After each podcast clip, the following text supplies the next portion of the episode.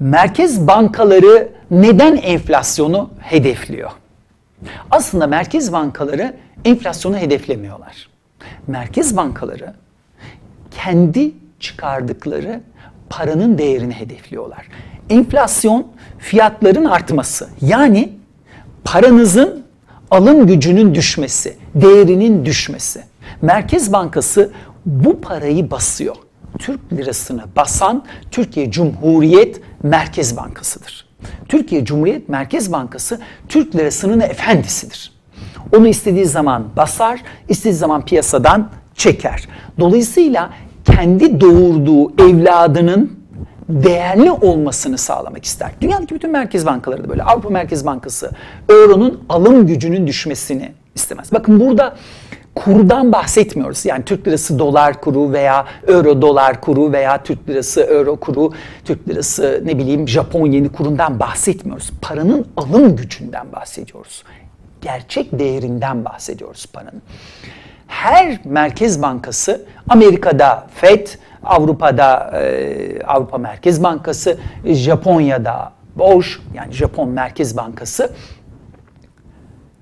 kendi çıkardığı paranın ülkesindeki değerinin yani alım gücünün düşmemesi için enflasyonla mücadele eder. Bizim Merkez Bankamızın yasayla ona verilmiş tek bir görevi vardır. Enflasyonla mücadele etmek. Yani Türk lirasının değerini korumak. Dünya üzerinde merkez bankalarının büyük çoğunluğunun böyle bir e, tek hedefi vardır. Ama bazı merkez bankalarının, örneğin Amerika Birleşik Devletleri Merkez Bankası FED gibi ikinci bir hedefi daha vardır. O da kontrollü bir şekilde yani enflasyonu çıldırtmadan büyümeyi de gözetmek. Bizim Merkez Bankamızın yasasında böyle bir hedef yok. Bizim Merkez Bankamız doğrudan doğruya enflasyonla mücadeleyi hedefler. Varlık nedeni budur. Kendi çıkardığı paranın yani kendi evladı olan Türk lirasının değerini korumak için enflasyona mücadele etmek. Enflasyona mücadele ettiğinizde, enflasyon düştüğünüzde sizin cebinizdeki, benim cebimdeki, e, Türkiye'nin her yerindeki Türk lirasının alım gücü artar. Yani paranın değeri düşmez. İşte Merkez Bankamızın varlık nedeni budur. Merkez bankaları dünyanın her yerinde zaman zaman hükümetlerle gerilirler. Ters düşerler. Neden? Çünkü hükümetler büyüme isterler. Ülke büyüsün, büyüme hayali olsun. Böyle büyük büyük, güzel güzel, yüksek yüksek büyümeler olsun. Ama ülkenin ekonomik gücü buna müsait mi? Akılcı mı? Çünkü siyasetçiler yeniden seçime gidecekler. Yüksek büyümeyle seçime gitmek isterler. Halka sizin refahınızı artırdık demek isterler. Seçimden sonrası tufan, benden sonrası tufan diyebilirler. Ama merkez bankaları öyle değildir. Merkez bankaları için kullanılan bir tabir vardır. Merkez bankaları partinin en heyecanlı yerinde herkesin kafası iyi, eğlence, aman dibine vurmuş eğlencenin işte o anda içkileri toplayan adama Merkez Bankası denir. Yani partinin en çıldırdığı yerde herkes sarhoş, kafalar çok iyi, her şey çok güzel giderken Merkez Bankası siz fazla içtiniz, içkileri toplar. Merkez bankaları bu yüzden dünyanın her yerinde hükümetlerle zaman zaman gerilimler yaşarlar. Bu yüzden ekonomisi güçlü ülkelerin tamamı merkez bankalarının hükümet baskısından, siyasi baskıdan, gündelik politikadan korumak için bağımsız yapmışlardır. Merkez Bankası'nın karar süreçleri bağımsız hale getirilmiştir. Bunun da en önemli yanı, en önemli güvencesi Merkez Bankası Başkanı'nın görev süresi dolmadan görevden alınamayacak olmasıdır. İşte Türkiye bu ilkeyi çiğnedi görev süresinin dolmasına 10 ay kala hiç kimseden de ses çıkmıyor. Dikkatinizi çekerim. Merkez Bankası Başkanı görevden alındı. Bu ilkenin çiğnenmesi zaten var olmayan Merkez Bankası bağımsızlığının artık şeklen de olmadığını bize gösteriyor. Merkez Bankası sanki bağımsızmışmışmış gibi yapma dönemi bile bitti. Sayın Recep Tayyip Erdoğan'ın mış gibi yapmaya bile tahammülü kalmadığını gösteriyor bu durum bize. Yani sanki demokrasiymiş, sanki böyle hukuk devletiymiş, sanki Türkiye'de fikir, e, insan hakları ve fikir özgürlüğü varmışmış gibi yapmaya devam e, ediyoruz ama Merkez Bankası bağımsızmışmış gibi yapma dönemi şu an itibariyle kapanmıştır. Artık kimse Merkez Bankası Başkanı bağımsızdır. Merkez Bankası Başkanı şöyledir, e, görevden alınamaz falan diyemez. Gayet net bir şekilde kanun hükmünde e, kararnameye dayanarak Merkez Bankası kanunu aşılarak Merkez Bankası görevden başkanı görevden alınmıştır ve bu tarihimizde bir ilktir. Gayet net bir şekilde e, bunun da sonuçları olacaktır. Biz artık Merkez Bankası bağımsız şeklen bile bağımsız bir ülke değiliz. Bunu bir kenara not etmesi de herkesin fayda var. Zaten not ediyorlar da bütün ajanslar da bunu bu şekilde geçtiler. Ha Merkez Bankasıları bağımsız olmalı mı olmamalı mı tartışması o ayrı. Eğer sosyalistseniz sol sosyal demokrat demiyorum. Sosyalistseniz eğer veya komünistseniz Merkez Bankası bağımsızlığını zaten tartışma bile, konusu bile yapmazsınız. Orada bambaşka kurallar geçerli, bambaşka bir dünya görüşü geçerli. Ama siz liberal ekonomi geçerli, ben liberal ekonomi e, uyguluyorum diyorsanız, piyasa ekonomisi uyguluyorum diyorsanız orada iki durum var. Bir tanesi baskıcı hükümetlerin olduğu, baskıcı liderlerin olduğu ülkeler, onlar da zaten Merkez Bankası bağımsızlığını kimse beklemiyor. Öbürü gerçekten demokratik kuralların işlediği gelişmiş liberal ülkeler. Onların hepsinde Merkez Bankası bağımsız. Hepsinde bağımsız. Gidin bir Alman'a sorun. Hükümete mi güvenir? Kendi oy verdiği, üstelik kendi oy verdiği parti iktidarda bile olsa. Yoksa Bundesbank'a mı güvenir? Alacağınız yanıt nettir. Gidin Amerika'da sorun bakalım ekonomi çevrelerine. Fed mi, başkan mı? Şu anda biliyorsunuz Trump da Fed'e baskı yapıyor. Büyümeci politikalar istiyor çünkü o da seçime e, gidiyor. Önünde bir seçim var, ikinci kez seçilmek istiyor. Dolayısıyla Merkez Bankası'nın bağımsızlığı eğer piyasa ekonomisi uyguluyorsanız, eğer liberal ekonomiden yanaysanız vazgeçemeyeceğiniz bir şeydir. Çünkü aksi takdirde hükümetlerin, siyasetçilerin gündelik kararlarına kalır ülkeniz. Türkiye sosyalist bir ülke olmadığına göre Türkiye'nin politikası ben hep şunu söylüyorum sopalı liberal ekonomi. Zaten bu fiyat baskıları işte zam yapmayın baskıları falan e, Türkiye'nin e, liberal bir ülke olmadığını ya da piyasa ekonomisi olmadığını bize göstermişti. Türkiye sopalı liberal ekonomide Merkez Bankası tarafına da e, geldi. Cumhurbaşkanının söylediği önemli e, bir şey var. Görevden alma gerekçesini milletvekillerine şöyle açıklamış e, Sayın Cumhurbaşkanı. Birebir okuyorum. Murat Çetinkaya'yı kastederek kendisine ekonomi toplantılarında defalarca faiz indirmesi gerektiğini söyledik. Faiz düşerse enflasyonun düşeceğini ifade ettik. Gerekeni yapmadı. Aynı kulvarda değildik. Şimdi bu önemli. Neden önemli? Aynı kulvarda değildik e, diyor Sayın Cumhurbaşkanı. Hangi konuda aynı kulvarda değildik? Yüksek e, faiz politikasında aynı kulvarda değildik diyor Sayın Cumhurbaşkanı. O zaman yeni atanan başkanla e, yani e, Murat Uysal'la aynı kulvarda olmalı hükümet ve Sayın Erdoğan. Yani faizlerin hızla indirildiği bir dönem. Biraz önce size enflasyon tarafını e, söyledim. Enflasyonda özellikle Ekim sonuna kadar bir düşüş trendi göreceğiz. Evet tamam ama ondan sonra onu koruyabilecek miyiz? Enflasyonun altına mı inecek faiz oranları? İşte burası kritik. Şimdi adım adım e, gidelim. Önce arkadaşlardan bir rica ediyorum. İki grafik e, var. E, ilk önce bize koridor grafiğini bir gösterebilirler mi? Biliyorsunuz Merkez Bankamız böyle bir şey icat etti.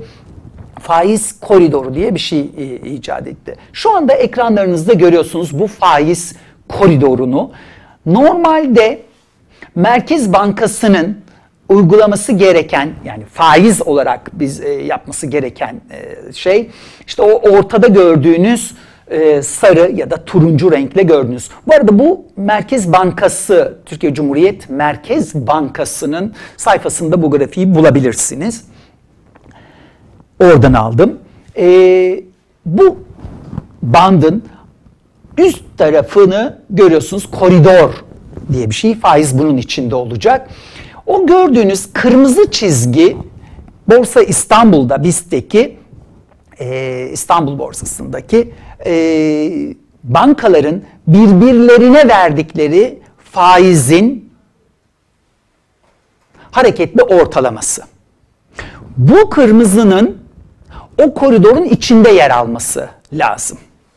Ama dikkat edin o kırmızı 2015'in e, başından itibaren, 2014'ün sonundan itibaren koridorun tavanına yapışmış. Kalp durmuş. Kalp atmıyor.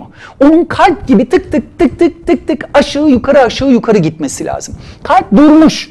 Ama Merkez Bankamız Sayın Erdoğan'ın gönlünü hoş etmek için ona e, faizleri indiriyoruz diyebilmek için bakın 2016'nın ilk barından itibaren faizleri kademeli bir şekilde küçük küçük küçük küçük küçük küçük düşürüyor. Ve dikkat edin gene o kırmızı yani piyasa faizi yani bankaların birbirlerine borç vermek için kullandıkları piyasa.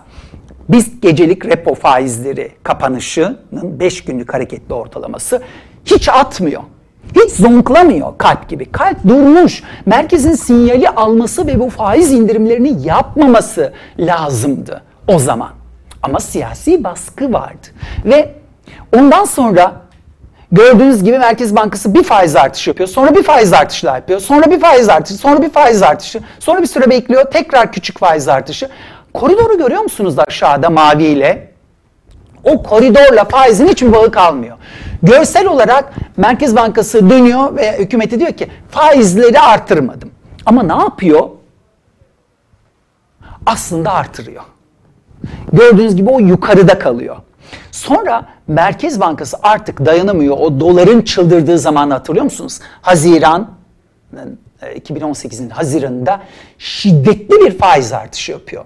Ondan sonra bankalar arası piyasa dikkat edin kalp gibi atmaya başlıyor. Tık tık tık tık tık tık tık tık. Ama ondan sonra dolar yeniden çıldırıyor. Dolar çıldırınca merkezin elinde silah yok. Ne yapsın? Başka bir şeysi yok. Çünkü hükümet hiçbir şey yapmıyor. Bir şey yapması gerekenler bir şey yapmayınca Merkez Bankası me mecbur kalıyor. Tekrar arkadaşlar o grafiği bir daha verebilir misiniz lütfen? Merkez Bankası yeniden ciddi bir faiz artışı yapıyor. Dikkat edin. Orada yeniden tık tık tık tık tık tık tık tık faizler yeniden hareketli. Yani kalp yeniden atıyor. Bankalar arası piyasada atıyor. Sonra enflasyon düşmeye başlayınca, düşme trendine girince dikkat edin kırmızı tekrar aşağıda. Şimdi biz yeniden zorlarsak faiz indiriminde yapmamız gerekenden fazla faiz indirimleri yaparsak, bunu emir komutayla yaparsak, faizleri enflasyonun çok altına indirirsek göreceksiniz o kırmızı. O kırmızıya bakın. O kırmızı daha önce olduğu gibi yani 2014'ün sonundan daha doğrusu 2015'in e, ilk baharından itibaren olduğu gibi tavana yapışır atmaz, dümdüz bir çizgi halini alırsa bilin ki işler yeniden faiz tarafında sarpa sarıyor. İkinci bir grafiğimiz daha var. Şimdi arkadaşlarımız o ikinci grafiği verecekler. Merkez Bankası faiz artırmayınca ne oluyor? Bir de bu var. Hani faiz lobisi, faiz lobisi, faiz lobisi diyorlar ya. O faiz lobisi faizlerin düşmesini mi ister, artmasını mı ister sizce? Düşmesini ister. Şimdi size nedenini e, göstereceğim. Faiz lobisi dediği diye kastettiğiniz kimler? Bankalar, paradan para kazanan, devlete büyük yani devlet iç borçtan bono ve e, tahvillerine büyük paralar bağlamış olanlar. Onların elinde düşük faizli kağıtlar var. Yani devlet iç borçlanma senetleri var. İşte o iç borçlanma senetlerinin bir faizi var. Faiz onun altında olursa onun elindeki kağıt değerli. Faiz onun üstünde olursa onun elindeki kağıt çöp değerinde, değersiz. Onun için devlet iç borçlanma senetlerine parasını yatıranlar faizin düşmesini isterler. Bankaya para bağlayanlar da faizin artmamasını ister. Çünkü onlar düşük faizden bağlamışlar. Yeniden bağlarken yüksek faizli isterler. Şimdi arkadaşlar bir grafik verecekler. O da Türkiye Cumhuriyet Merkez Bankası'ndan gene alındı. Son veridir. Cuma günü itibariyle Merkez Bankamız hazırladı. Şimdi dikkat edin. O turuncu ile gördüğünüz Merkez Bankamızın faiz oranları. Türkiye Cumhuriyeti'nde faizin düşmesini isteyen bir iktidar var ama faiz gördüğünüz gibi yukarı doğru gidiyor. Neden yukarı doğru gidiyor? Çünkü Cumhurbaşkanı Sayın Erdoğan önce referandum, ardından başkanlık seçimi, ardından gelen genel seçimde yüksek büyüme istedi. Yüksek büyüme istediği için de biz bugün yaşadığımız ekonomik krizi yaşıyoruz. Çünkü Türkiye ekonomik program olmadan, ekonomide gerekenleri yapmadan yüksek büyümeye geçti. Dikkat edin. O faizler Biraz önce onun piyasa faizlerinin altında olduğunu görmüştük ya. Turuncu olan o. Peki o mavi olan nedir? Mavi olan da Merkez Bankası'nın piyasalara verdiği para. Peki kime veriyor bu parayı? Hiç içinizde Merkez Bankası'ndan para alan, para çeken var mı? Yok. Kim çekiyor? Bankalar. Dikkat edin. Merkez Bankası'ndan bankalar deli gibi para kullanmışlar. Neden? Çünkü piyasa faizlerinin altında. Bana da ucuz para verseniz ben de kullanırım. Bankalar birbirlerine yüksek faizle para veriyorlar. Dolayısıyla birbirlerinden para almıyorlar. Nereden alıyorlar? Merkez Bankası'ndan. Dikkat edin mavi milyarlarca dolar yanda görüyorsunuz. Lütfen e, yan tarafa bakın. Sol eksene bakın Sağdaki faiz oranı, soldaki para miktarı.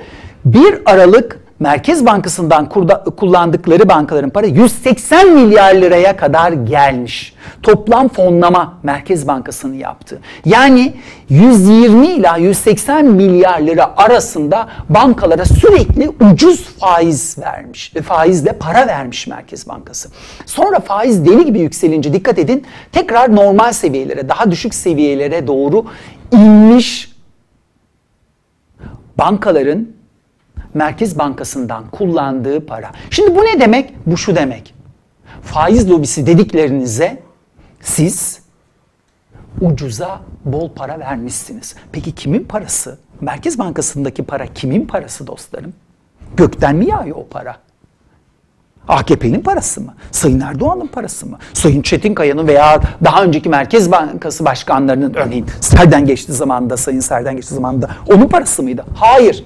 Merkez Bankası bizim Merkez Bankamız. Türkiye Cumhuriyet Merkez Bankası. Dikkat edin. Cumhuriyeti değil. Türkiye Cumhuriyet Merkez Bankası. Böyle iki kurum var. Birisi Türkiye Cumhuriyet Merkez Bankası. Bu ülkenin kurucuları ona Türkiye Cumhuriyeti Merkez Bankası dememişler. Türkiye Cumhuriyet Merkez Bankası demişler. Arada dağlar kadar fark var. Yani o halka ait. Yani o para sizin paranız.